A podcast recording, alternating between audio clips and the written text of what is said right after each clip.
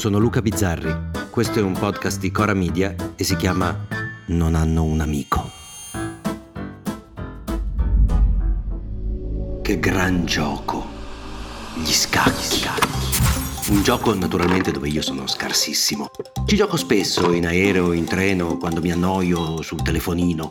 Gioco contro il computer e lui quasi sempre vincerebbe. Game over. You lose. Vincerebbe, dico, perché alla fine mica vince. E non vince perché non solo quando io sbaglio una mossa posso tornare indietro e rifarla,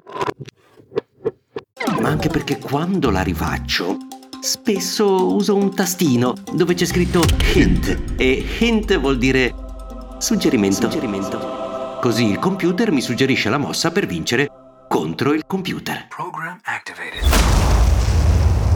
Avete mai visto una cosa così tanto partito democratico come questa? Ma che gran gioco, gli scacchi. Gli scacchi possono essere meravigliosi. E che gioco violento. Eh sì, perché se si scontrano due umani a scacchi, beh, chi vince declassa l'altro a meno intelligente. E meno intelligente è un insulto peggiore di meno forzuto, o meno veloce o meno bravo a giocare a tennis. E se perdi a scacchi, quell'altro è meglio di te. In più non ci sono trucchetti, non c'è la fortuna, la botta di culo, la scorciatoia, c'è solo la mente, la strategia.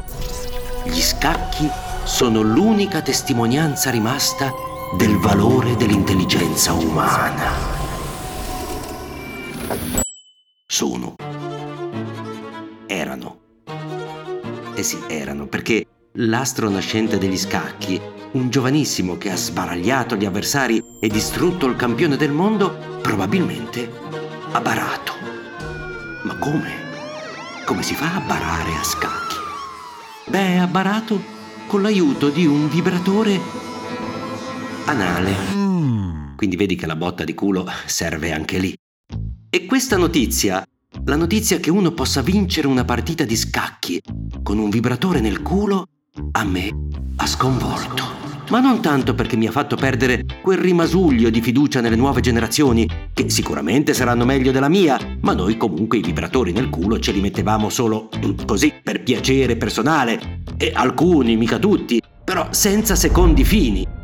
Ma la cosa che mi sta facendo letteralmente impazzire è... Ma le mosse, come gliele suggerivano? Cioè, per chi non sapesse proprio nulla di scacchi, allora le mosse indicano il pezzo da muovere e dove muoverlo sulla scacchiera. Cioè, una mossa può essere pedone in B6 o cavallo in F4. Ecco, questo tipo di messaggio. Il vibratore nel culo, come te lo manda? Pedone e vibrazione piccina picciò e cavallo e botta che ti manca il fiato? E poi le lettere, i numeri, perché pedone in A3, va bene, è un po' di movimento là sotto, ma lo capisco. Ma cavallo in H8 è una notte di passione, un movimento, un, un orgasmo appassionante.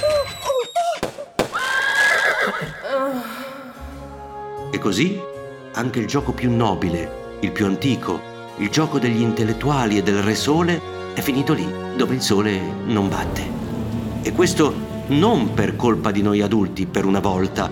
Sì, abbiamo distrutto il pianeta, rovinato le generazioni future, distrutto le università, ucciso il teatro, devastata la scuola, ma l'omicidio del gioco più intelligente del mondo lo ha fatto un ventenne, dimostrandoci chiaramente che a muovere il sole e le altre stelle non è l'amore, ma una leggera, leggerissima vibrazione nel sottocoda che ci suggerisce con furbizia come vincere nella vita, fregando il prossimo.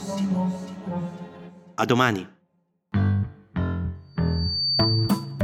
Non hanno un amico è un podcast di Cora Media scritto da Luca Bizzarri con Ugo Ripamonti. La cura editoriale è di Francesca Milano. La post-produzione e sound design sono di Filippo Mainardi. La supervisione del suono e della musica è di Luca Micheli. Il producer è Alex Peperengo. Le fonti degli inserti audio sono indicate nella sinossi.